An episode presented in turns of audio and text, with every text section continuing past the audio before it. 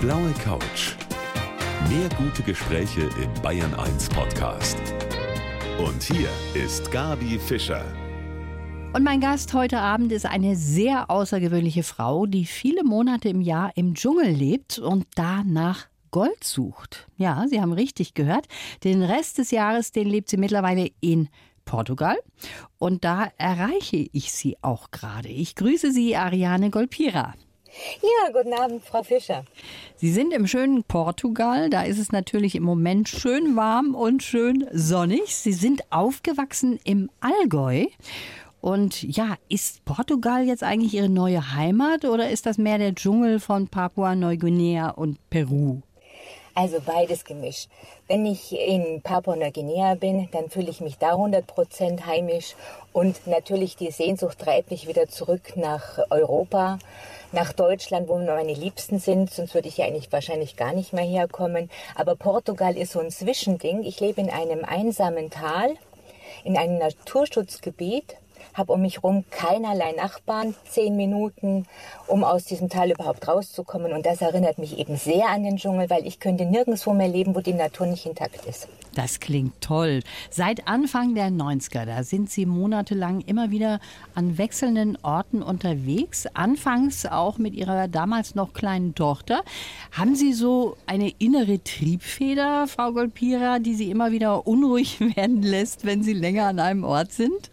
Ja, mittlerweile kann man das so sagen, aber damals war es eben so, ich war ein lebender Kleiderbügel und irgendwie mit tausend D-Mark mehr, damals war ich nicht um tausend D-Mark zufriedener, ich hinterfragte gerade so den, mein Leben, den Sinn meines Lebens und war da auf der Suche nach mehr Tiefgang und dann stolperte ich eben über den Michael in den Urwald und da war es dann eben um mich geschehen. Das kann ich sehr gut verstehen. Lebender Kleiderbügel heißt so viel wie Model zwischendurch immer wieder. Also ich bin gespannt auf Ihre Erlebnisse im Dschungel. Schön, dass Sie sich Zeit nehmen für uns im fernen Portugal. Sie hat beinahe dreißig Jahre ihres Lebens im Dschungel in den Urwäldern von Peru und Papua-Neuguinea verbracht. Ariane Golpira, die heute mein Gast ist. Und wir haben gerade eben schon gehört, wie so oft auf dieser Welt steckt hinter dieser Geschichte auch ihre große Liebe, ein Mann also, der Michael, der sie so ein bisschen auf diesen Weg gebracht hat, oder? Ja, er hat mich auf den Weg gebracht, aber dass ich diese Brücke dann auch benutzt habe, dazu hat es noch eine ganze Zeit gedauert, weil ich war mir so unschlüssig. Ich hatte ja gerade so eine Sackgassenehe, wie ich es nenne, hinter mir und vertraute der Liebe nicht mehr so hundert Prozent. Und dann eben auch noch eine Fünfjährige im Handgepäck, da macht man so schnell so einen Schritt nicht. Im Handgepäck ist sehr schön ausgedrückt. Ja, wussten Sie denn eigentlich, was da alles auf Sie zukommt im Dschungel oder haben Sie erst einmal so eine kleine Testphase auch gemacht? Ja, also Michael hat natürlich euphorisch von seinem Wald geschwärmt. Ich habe gesagt, gut, dann schaue ich mir das einmal an, so drei Wochen Urwaldurlaub. Und dann muss ich aber für mich ganz alleine entscheiden, ohne Beeinflussung von Michael, ob das für uns überhaupt in Frage kommt. Und dann haben Sie sich tatsächlich dazu entschieden, mit ihrer damals fünfjährigen Tochter dahin zu gehen. Fischen, jagen, Gold waschen, mit den Menschen da zu kommunizieren, sie zu verstehen, mit dem Klima auch klarzukommen. Also das war natürlich schon ein dickes Ding, was Sie da auf sich genommen haben. Ja, bei mir war, ich sag's Ihnen, wie es war, ich war gerade auf der Morgentoilette und plötzlich berührte mich diese Herrlichkeit der Natur so tief, dass alles Vorherige, die ganzen Wertigkeiten, die ich so aufgestellt habe, die waren eigentlich wertlos. Und ich habe gedacht, Mensch, da bietet sich mir eine Möglichkeit vielleicht für einen neuen Lebensweg. Das ist vielleicht das, wonach du immer gesucht hast. Und dann habe ich auch noch die Kinder beobachtet, nachdem wir da eigentlich so sicher, ich könnte es schaffen. Wie ist es denn jetzt eigentlich für die Gisa, für meine Tochter? Und dann habe ich die Kinder da beobachtet und die spielten, waren vergnügt. Mit ganz wenig Materie waren die glücklich. Da habe ich gedacht, Mensch, und das ist eigentlich auch eine Chance für dieses Kind. Da kann ich ihr jetzt noch was zeigen, was es vielleicht in ein paar Jahren gar nicht mehr gibt. Sie waren damals geschieden von Ihrem Mann schon und dem Vater, also von Ihrer Tochter. Wie war das mit dem eigentlich? War der da voll einverstanden damit oder hat er erst mal gesagt, also auf gar keinen Fall? Ja, also gejubelt hat er nicht, sondern es war also schon doch einige Gespräche, die wir geführt haben. Aber Gisas Papa, der ist eben auch ein Mensch, der ein bisschen weiter denkt, ums Eck rum auch denkt. Und der hat dann auch gesagt, du pass mal auf, wenn das jetzt zeitlich begrenzt ist. Weil uns war das klar, ich kann ihr zwar die ersten Kenntnisse in der Schule vermitteln, aber dann soll sie eben schon eine solide Schulausbildung bekommen. Dann stimme ich dem zu. Versprich mir das und dann bin ich auch dabei, weil das ist ja wirklich eine einmalige Gelegenheit. Welchem Kind steht da schon so eine Art Pippi Langstrumpf-Leben? Kann es mal auskosten. Wie ist das eigentlich mit diesem Goldwaschen? Also das wäre so eine Idee, auf die ich jetzt nicht direkt kommen würde, wenn ich mir so ein Leben im Dschungel vorstelle. Wer hat Sie denn da dran geführt? War das auch der Michael, der gesagt hat, du, davon können wir leben? Das ist eine Möglichkeit, unser Leben davon zu bestreiten? Ja, also vorausschicken muss ich. Wir wollten ja eigentlich im Wald leben und Gold gibt uns eben die Möglichkeit, produktiv tätig zu sein in tiefster Wildnis und so wie wir es fördern, ohne zu zerstören. Und Michael hat schon Jahre vorher, der war schon zehn Jahre da im Urwald Perus unterwegs, eben auch gesagt, ja, man kann sich seine Bedürfnisse über dieses Gold finanzieren. Da müssen Sie mich jetzt mal ein bisschen aufklären. Also ich habe da überhaupt keine Ahnung. Darf da jeder hinreisen und dann nach Gold suchen? Oder gehört dieses Gold eigentlich letztlich dem jeweiligen Land? Wie läuft das? Also es ist von Land zu Land verschieden. Nehmen wir jetzt mal Peru als Beispiel. Man muss dann da beim Minenministerium muss man eine Lizenz beantragen. Also man hat dann ein Gebiet, da schaut man, ob das frei ist und dann kann man sich das eintragen lassen, natürlich gegen Gebühr und gegen Geld. Vorher muss man dann diese ganze Bürokratie von einem eine Firma gründen und, und, und, und, und, und Visa beantragen. Also diese ganzen Szenarien muss man hundert Prozent dem Land entsprechend befolgen, sonst können sie des Landes verwiesen werden oder noch Schlimmeres irgendwo hinter verschlossenen Türen enden und das möchte man ja auch nicht. Also respektiert man das, was in dem Land vor sich geht, das System und dann kann man damit einklinken. Und das Land profitiert auch von dieser Goldsuche, die Sie dann durchführen? Das Land, ja, indem ich meine Steuern zahle und indem ich das feine Gold im Land verkaufe und nur Nuggets, also man muss wissen, von hundert Prozent Gold, die wir fördern, sind ungefähr nur acht Prozent Nuggets, das Rest ist feines, groberes Gold und die verkaufen wir und die Nuggets bringen wir dann hier, exportieren wir nach Deutschland. Wie teuer muss man sich so eine Expedition vorstellen, Frau Golpira? Es kommt immer drauf an, auf die Dauer. In Peru haben wir zum Beispiel sechs bis neun Monate im Urwald verbracht, ohne Kontakt zur Zivilisation, dreiundzwanzig bis fünfundzwanzig Personen. Da muss man einmal unwahrscheinlich viel mit reinschleppen. Und zum anderen, was eben sehr kostenaufwendig ist, sind diese Helikopterflüge. Und ja, damals war das für Peru, sagen wir, zwischen hundertvierzigtausend bis hundertachtzigtausend D-Mark. Aha, da muss man also erst einmal vorlegen. Sie haben schon gerade gesagt, was Sie da alles mitnehmen. Allein fünfundvierzig Kilo Medikamente waren da zum Beispiel auch schon mal dabei. Eine Tonne Reis, lebende Hühner. Über all das wollen wir auch gleich sprechen hier auf der blauen Couch. Die Goldwäscherin Ariane Golpira ist heute mein Gast. Wir sind gerade stehen geblieben bei all dem, was man als Verpflegung mitnimmt in den Dschungel für eine Expedition, auf der man nach Gold sucht. So wie das mein Gast heute macht, die Ariane Golpira, und zwar schon seit über dreißig Jahren. Also sie hat wirklich Erfahrung. Sechs bis acht Monate dauert so eine Aktion. Das heißt, Sie haben es eben schon gesagt, Sie brauchen einen Lastenhubschrauber, um das erste Mal alles zu transportieren in ein Gebiet, wo vorher wahrscheinlich noch nie ein Hubschrauber war? Oder wie ist das? Ja, genau so. Also wir müssen Folgendes machen. Bevor ich so eine Expedition, wie wir ja gerade erfahren haben, die mit riesigen Kosten verbunden ist, überhaupt starte, muss ich dieses Gebiet vorher explorieren. Weil ich muss ja schauen, dieses Gebiet suche ich mir anhand von geologischen Mappen, Karten. Dann muss ich aber wie zu Klondikes Zeiten mit Spitzhacke und Schaufel und Waschpfanne dahin gehen, das auschecken per Hand. Und wenn ich dann ungefähr sagen kann, weil Nuggets lassen sich nicht kalkulieren, hundert Prozent Goldstaub ja, aber Nuggets nicht, dann kann ich sagen, ja gut, ich gehe das Risiko jetzt ein und mache da die Expedition. In Papua ist es so, dass das Land zu fünfundneunzig Prozent den Menschen gehört, also nur fünf Prozent dem Staat. Und da muss ich dann bei den Leuten vorstellig werden und muss die fragen, hallo, ich habe das und das vor, habt ihr Lust, macht ihr mit, könnt ihr euch das vorstellen, darf ich das machen? Und dann muss ich das dann eben in der Stadt alles legalisieren wieder. Verstehe, also das sind so bestimmte Clans, auf die Sie da treffen, und die dürfen dann entscheiden, ob Sie tatsächlich Ihre Expedition da auch vornehmen dürfen. Genau, also das finde ich auch ganz toll, weil so können wir, wir haben uns lange überlegt, ist es überhaupt okay, dass wir in jungfräuliche Gebiete aufbrechen. Aber man muss einfach schneller sein wie die multinationalen Firmen, und wenn man dann den Menschen zeigt, dass sie eben umweltfreundlich Gold suchen können und sich dann ihre Träume auch mit dem Ertrag leisten, dann können sie auch Nein sagen mit diesem einfachen Werkzeug. Nein zu den Multis und zur großflächigen Abholzung mhm. und zur Zerstörung. Jetzt haben wir gerade eben schon gesagt, was Sie so alles mitnehmen müssen. Dann machen Sie uns mal so eine kleine Vorstellung von dem, was da alles an Bord ist, wenn Sie mit dem Hubschrauber in das ausgesuchte Gebiet fliegen. Ja, also wir haben eins Komma zwei Tonnen Reis dabei. Wir haben vierhundertfünfzig Kilo Hülsenfrüchte.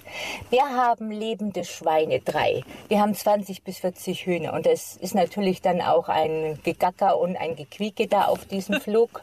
Und alles ist übereinander getürmt. Und wir stehen, weil wir müssen ja hier stehen, damit wir das Volumen auch alles reinkriegen. Und es ist schon, mehrere Flüge sind notwendig. Bis zwölf bis fünfzehn Tonnen bringen wir rein in den Urwald. Bevor wir jetzt weitersprechen, Frau Golpira, da lesen Sie uns doch bitte mal den Lebenslauf vor, den wir für Sie geschrieben haben. Ich heiße Ariane Golpira und bin eine optimistische Seele. Als Goldsucherin im Dschungel habe ich nicht nur ein paar Nuggets und jede Menge Feingold, sondern auch mich selbst gefunden. In der Wildnis musste ich töten und schlachten lernen. Ich habe mit Kannibalen über die leckersten Teile des menschlichen Körpers gesprochen. Und ich habe erlebt, wenn es um Geld geht, sind auch gute Freunde in der Lage, dein Kind zu entführen. Die Perfektion der Natur berührt mich jedes Jahr aufs Neue. Hier habe ich zurück zu meinem Glauben gefunden. Und Papua-Neuguinea erinnert mich immer ein bisschen an meine Heimat im Allgäu. Die Menschen in den Highlands sind wie die Allgäuer. Ein bisschen rau, aber sie haben ein Herz wie Butter. Und stimmt das? hundert Prozent. Töten und Schlachten lernen, haben Sie gerade gesagt. Das war natürlich auch für Sie was ganz Neues, ne? Ja, das erste Tier, das ich ausgenommen habe, war eine Anaconda. Und zwar hatte die sich nachts im Stellnetz, wir wollten eigentlich Fische fangen, verfangen, konnte keine Luft mehr holen, war am Morgen tot, und frisches Fleisch, es wird alles verwertet im Urwald. Schmeißt man natürlich nicht weg. Und das haben Sie einfach mal so gemacht? Also ich wüsste da gar nicht, wo ich anfangen sollte. Ach ja, learning by doing, würde ich sagen. So wie auch, wenn man da leben möchte, dann geht man ja auch auf alles ein. Man ist ja auch so, ja, ich muss eben laufen lernen. Ich muss mir neue Verhaltensmuster aneignen. Das Leben hat da ganz andere Herausforderungen wie hier in der Zivilisation. Sie kommen mit den Eingeborenen hautnah in Kontakt. Wie verständigt man sich da? Ach ja, das ist, wir bilden dann eine eigene Sprache. Man muss jetzt wissen, in Papua-Neuguinea werden zweiundfünfzig Prozent der Weltsprachen gesprochen, nicht Dialekte, Sprachen. Also man muss sich das so vorstellen, du sprichst heute mit einem Einheimischen, fünfzig Kilometer davon entfernt, versteht er den gar nicht mehr. Mhm. Total andere Sprache. Und die Grundsprache in Papua ist Englisch, Amtssprache. Mhm. Dann haben wir die Umgangssprache Pidgin. Und Pidgin fällt mir super leicht, weil ich spreche so schlecht Englisch, dass äh, alles deutsch ausgesprochen, Grammatik, vergiss es einfach. Und schon kannst du Pidgin. Also ich bin hervorragend. Und dann ist es eben so, wir haben ja Kolonialzeit, waren ja die Deutschen mal da und haben ja Unwesen getrieben. Und da haben die sich viele Worte behalten. Zum Beispiel Haus heißt Haus. Lapp-Lapp ist ein Tuch. Und wir nehmen ja den Lappen, ne, zum ja, Wischen. Ja. Also es ist so simpel. Und dann, wenn wir eben in diese Region kommen, irgendeiner spricht schon ein bisschen Pidgin. Das ist immer von Vorteil. Und dann bilden sich in diesen Monaten des Zusammenlebens dann eigene Sprache. Ich sag dann Schraubenzieher. Dann sagt der, ja gut, das ist das ein Schraubenzieher. Mhm. Und dann sagt der Mumu. Dann weiß ich, aha, das ist so. Ja, und dann bilden wir so unsere eigene Sprache. Und gerade lustig ist es. Sie haben mit Kannibalen, das haben Sie jetzt gerade auch gesagt, über die Lecker Teile des menschlichen Körpers Papas gesprochen. Mhm. Was ist denn das, Frau Golpira? Ja, jetzt also tief Luft geholt, da müssen wir jetzt durch. Und zwar, wir waren da abends am Lagerfeuer ohne Fernseher, also versucht man dann hier ein bisschen Smalltalk, damit die Zeit sich auch vorangeht. Ja, und dann sagt er zu mir, ja, also du, mein Vater hat dann noch Menschenfleisch gegessen. Was, denke ich, um Gottes Willen, wo bin ich denn hier gelandet? Habe natürlich mein Pokerface aufgelegt, ne? Und dann habe ich gesagt, ja, du, sag doch mal, was ist denn so das Leckerste am Menschen so, hm? Und dann sagt er, ja, die Augen frisch rausgepult. Mhm. Ach du lieber Himmel. Ja, das habe ich mir danach gedacht. Und dann habe ich gesagt, aber gell, du weißt schon, blaue Augen schmecken ganz scheußlich. Weil hat, sie blaue Augen haben. Und Michael auch. Und, und er hat dann so zwei Sekunden hat er dann so gebraucht. Und dann sagt er, ja, ich will dich doch nicht essen. Und dann sage ich, ja, das habe ich auch gar nicht gesagt, aber nur, nur so nebenbei mal erwähnt. Mal kurz ja, also, angedeutet. Eben, mal kurz angedeutet. Sie haben auch erzählt, gerade eben, Ihr Kind ist entführt worden von angeblich guten Freunden. Und über diese Geschichte wollen wir gleich weitersprechen. Die Goldsucherin Ariane Golpira, hier bei mir auf der blauen Couch. Frau Golpira, Sie haben uns eben erzählt, wie das so läuft, bei einer Expedition im Urwald unterwegs zu sein, zu schlachten, mit Eingeborenen zusammenzukommen, mit Stämmen, die früher sogar Kannibalen waren. Und dann lese ich, dass Sie sich, seit Sie vierzehn Jahre alt sind, jeden Tag schminken und auch im Urwald. Ja, Frau bleibt Frau, auch in der tiefsten Wildnis. Sie nicht, Frau Fischer, würden Sie nicht auch Ihren Kajalstift mitnehmen? Ich glaube, das wäre jetzt das Letzte, wo ich dran denken würde. Nein, aber es ist einfach so, es gehört zu mir, wie der Lipgloss auch, wie Zähne putzen und Haare kämmen. Also Sie machen das tatsächlich? Ich kann blind meinen äh, Lidstrich führen, ja. Ich brauche keinen Spiegel mehr. Das ist ja irre. Sie haben rote Haare und die sind natürlich auch was ganz Besonderes im Dschungel. Sie gelten so ein bisschen auch als Heilerin, oder? Deshalb? Ja, also ich bin die Bruja in Peru. Bruja heißt gute Hexe. Und zwar habe ich mir den Ruf selbst eingebrockt. Es kam einer zu uns, ein Indianer, und der hatte furchtbare Bauchschmerzen, aber er wollte sich natürlich diese Sensation, da leben Weiße auf einmal hier, ne? Die muss man natürlich angucken, das ist ja die Attraktion schlechthin. Aber dann hat er ja alles gesehen gehabt und dann haben sich wieder die Bauchschmerzen bemerkbar gemacht und dann habe ich ihm so eine klitzekleine Buscopan gegeben. zwanzig Minuten später war der Mann schmerzfrei und das hat natürlich die Runde gedreht wie ein Lauffeuer und dann hatte ich immer eine gut gefüllte Praxis. Das hört sich toll an. Sie hatten früher auch immer eine Schusswaffe dabei, jetzt nicht mehr. Und warum Sie die nicht mehr brauchen, das erzählen Sie uns in der kommenden halben Stunde. Auf Goldsuche im Urwald und das zeitweise mit der kleinen, damals noch fünfjährigen Tochter. Das ist schon wirklich eine ganz besondere Geschichte von meinem Gast heute, der Ariane Golpira. Frau Golpira, im Lebenslauf haben Sie gesagt, Ihre Tochter ist von guten Freunden im Dschungel auch mal entführt worden. Was ist da passiert? Also es war ein Freund. Und zwar, es war ein langjähriger Freund. Ich habe erwähnt, war ja Michael schon Jahre vorher in Peru. Und hat mit ihm sogar Deutsch sprechen können, so dick waren die. Und ich will natürlich auch nicht zu viel von dem Dschungelleben verraten, von dem Buch, das ich mit der Gisa geschrieben habe. Aber insofern, er entpuppte sich dann eigentlich als so geldgeil, goldgierig, dass er gedacht hat, wenn er die Gisa eben entführt, dann könnte er eben aus uns Geld rauspressen und somit dann eben doch noch zum Erfolg kommen. Sie haben zusammen mit ihr das Buch Dschungelleben, wie ich der Zivilisation den Rücken kehrte und als Goldgräberin mit meiner Tochter in den Urwald zog, geschrieben. Die Tochter war ja, wie Sie gerade auch erzählt haben, etwa anderthalb Jahre dabei. Dann musste sie heim, wieder zu ihrem Papa. Wenn ich jetzt die Mutter gewesen wäre, Frau Golpira, dann hätte mir das das Herz gebrochen. Wie war Ihnen da zumute? Abschiede, und es folgten ja Abschiede auf Abschiede, sind immer furchtbar schmerzhaft. Also da konnte ich auch lange gar nicht drüber sprechen. Das hat mir wirklich einen Pfropfen in den Hals gemacht. Ich habe, als wir eben dieses Buch dann auch geschrieben haben, haben wir ja alle unsere Erinnerungsalben rausgekramt, so geistig. Ne? Irgendwann mhm. kamen wir dann auch auf dieses Abschied nehmen, auf dieses Kapitel. Und dann habe ich wirklich mal erfahren, weil das ist eigentlich immer so auf Mangel von Zeit nie erwähnt worden, was Gisa so durchlebt hat. Und es hat mich wirklich traurig gemacht. Und dann hat sie gesagt, ach Mama, wenn ich das Doofe nicht durchgemacht hätte, dann irgendwas anderes. Alles gut. Und ich muss sagen, der Charakter formt sich ja durch Erfahrungen, durch Verlust, durch Schwierigkeiten, durch Tod. Gisa hat in jungen Jahren viel Federn gelassen, aber aus ihr ist eine emotional super starke Persönlichkeit geworden, die innerlich wie äußerlich verdammt schön ist. Das ist schön, wenn man das sagen kann. Denn Kontakt jetzt war ja eigentlich nicht so richtig möglich, dann wenn Sie im Dschungel waren. Da gibt es kein Skype oder FaceTime. Und Handy ist wahrscheinlich auch überflüssig, oder? Wir hatten ein Satellitentelefon. Und jeden Sonntag wusste die Familie, wir rufen an. Also manchmal hat es natürlich auch nicht geklappt, ne? So wie das auch hier mit der Technik nicht immer hundert Prozent funktioniert. Aber da haben wir das dann immer ausgerichtet und hatten extra eine Autobatterie mit dabei und konnten dann wirklich hier Kontakt aufnehmen. Aber ich muss Ihnen sagen, wir haben da keine Schwierigkeiten miteinander besprochen.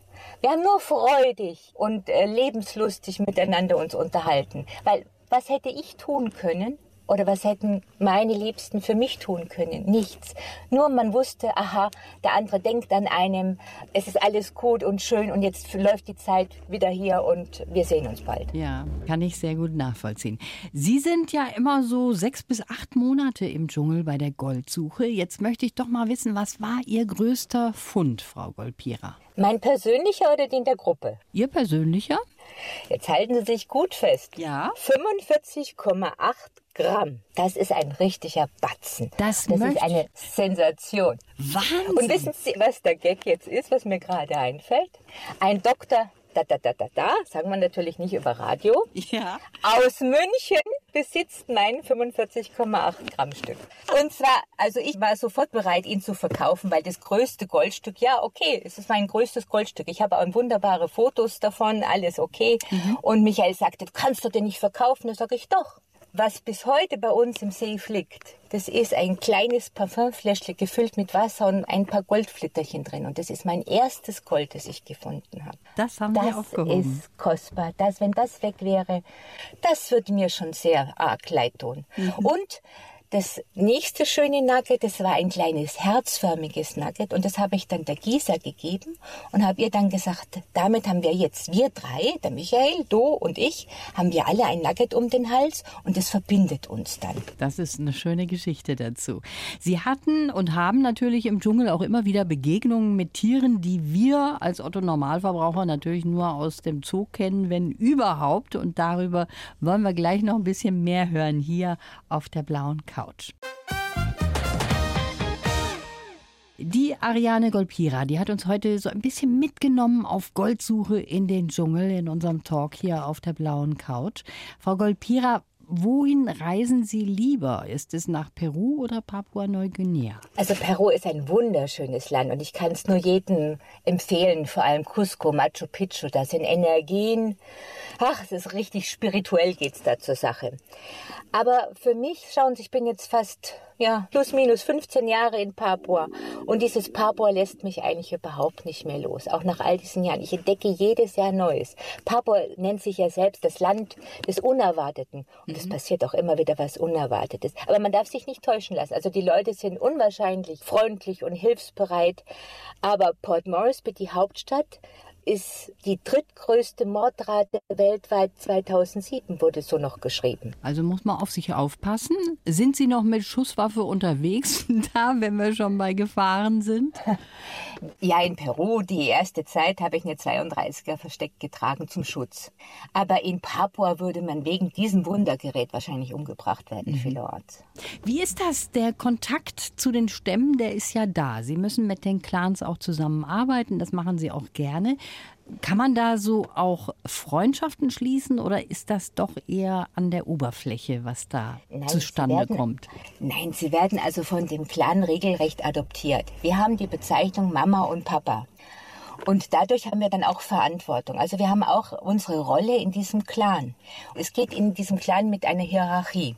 Bist du Clanangehöriger, musst du hundert Prozent zu dem Clan stehen. Aber der Clan steht auch zu dir. Also du wirst nie Hunger leiden. Du wirst immer einen Schlafplatz haben. Da gibt es klare Regeln und denen bist du dann eben auch unterworfen, wenn du ein One-Talk bist. Einer, der eben die Sprache spricht, ein One-Talk. Und Sie sind aber natürlich mit Ihrem Michael dann hauptsächlich zusammen in einem Bereich und der Rest, der verteilt sich dann irgendwie. Oder wie kann man sich das vorstellen? Also wir errichten ein großes Plastikdach mhm. und darunter befindet sich die Küche, unser Schlafplatz, das Lagerhaus, die Toilette und das Männerhaus ist ein bisschen entfernt mit eigener Toilette, weil ich bin ja die einzigste Frau meistens zwischen all diesen Männern und ich brauche schon ein bisschen Privatsphäre und sei es auch nur, um mich ungestört umzuziehen. Verstehe. Sie haben mal den Chef von so einem Clan mitgenommen mit dem Hubschrauber in die nächste Stadt. Wie hat es dem gefallen? Es war allerliebst. Vor allem merkt man, was wir alles so hinnehmen, ohne uns dessen bewusst zu werden. Und zwar, wir haben ihn also rausgenommen für einige Tage, sind mit ihm ins Restaurant gegangen und Michael hat am Lagerfeuer im Wald immer erzählt, oh, da draußen ein beschlagenes Glas, da drin eine Coca-Cola, Eis gekühlt, Eiswürfel, Zitrone, oh, und es fließt nur so die Kehle runter. Ja, Michael bestellte sich dieses Wundergetränk und Kiki sagt, oh, das will ich jetzt auch mal probieren. Gut, das kam, der nimmt einen Schluck und prostet über den ganzen Tisch, spuckt es aus. Und er sagte, um Gottes Willen, das ist ja pappsüß. Und die Blubbel tun weh im Hals. Und es ist ja so kalt. Und von sowas schwärmt er. Dann haben wir mal ein Wasser bestellt. Damit war er auch sichtlich zufrieden. Aber am Ende kommt ja die Rechnung. Und da bemerkte der Kiki, ja hallo, man muss hier für Wasser zahlen. Und damit war er überhaupt nicht einverstanden. Mhm. Er sagt, wie, warum? Das kommt doch aus dem Berg. Das fließt doch einfach, da muss ich doch nicht sehen, da muss doch kein Unkraut zupfen, gar nichts. Das gibt's doch einfach. Dann habe ich gesagt, ja weiß, aber da ging einer zum Fluss und der hat sein Fläschchen gefüllt und jetzt haben, trinken wir dieses Fläschchen aus und für dem seine Arbeit. Nein, das wollte er so nicht stehen lassen und da hat er also wirklich gestreikt. Da sieht man mal, was ihm da auffällt, ne? Was für uns ganz normal ja. ist, dass man für Wasser tatsächlich was zahlt. Das ist ihm aufgefallen. Und was mir auffällt, das finde ich sehr schön, dass Sie doch ab und zu auch mal wieder ins Allgäuerische hineinfallen. Das ist sehr schön, das zu hören. Kann man jetzt eigentlich sagen, dass Ihre zweite Heimat Portugal geworden ist, wo Sie sich ja jetzt auch gerade befinden? Ist das so Ihr Ruhe? Ort, wo Sie auch verschnaufen können? Ja, also wirklich in Portugal habe ich hier eine Oase gefunden, ein altes Bauernhaus. Das haben wir dann wirklich hier auch selbst sehr viel restauriert. Und wissen Sie, was der Gag ist? Zehn Minuten, Autominuten von meinem Haus entfernt haben wir einen Fluss, der kleine Goldflitter mit sich Nein. führt. Doch. Als ob wir es uns gerade wieder so ausgesucht hätten. Also das passt wunderbar. Jetzt müssen Sie mir noch zum Schluss hier von unserem Gespräch verraten, was ist denn eigentlich das Erste, was Sie genießen, wenn Sie aus dem Dschungel, aus dem Urwald wieder zurückkommen in diese, ich sag mal, zivilisierte Welt? Frau Fischer, es ist Eiscreme. Eiscreme. Eine Familienpackung Eiscreme, Schokolade, Vanille, Erdbeer, weil ich muss ja dann alles probieren, esse ich ganz alleine mit einem Esslöffel. Und da darf mich auch keiner stören. Also das finde ich himmlisch. Wann geht's bei Ihnen wieder los auf die nächste Expedition? Ja, wir sind auch ein bisschen gefangen durch die Pandemie und hoffen, dass es eben schnell wieder losgeht, weil wir befinden uns momentan gerade in Exploration und unsere Familie in Papua wartet auf unsere Rückkehr. Da sind Sie tatsächlich auch getroffen von Corona. Wie soll es auch anders sein? In diesen Zeiten ist, glaube ich, jeder betroffen. Ich fand das jetzt ein wirklich schönes Gespräch. Schönen Dank, dass Sie uns mitgenommen haben, so ein bisschen in den Dschungel und uns ein bisschen haben teilhaben lassen an all dem, was Sie dort erlebt haben. Ich wünsche Ihnen viel Glück. Gibt es für Goldschürfer einen besonderen Spruch, den man sagt? Also mir ist keiner bekannt, aber Sie haben so reizend über mich jetzt hier gesprochen und mir so viel mitgegeben, dass das bei der nächsten Goldsuche bestimmt helfen wird. Wunderbar, das wäre schön. Schönen Dank fürs Gespräch. Alles Gute, ich Frau Danke Ihnen. Für Sie auch alles Gute. Danke, Frau Fischer. Die blaue Couch. Der Bayern eins Talk als Podcast. Natürlich auch im Radio. Montag bis Donnerstag ab neunzehn Uhr.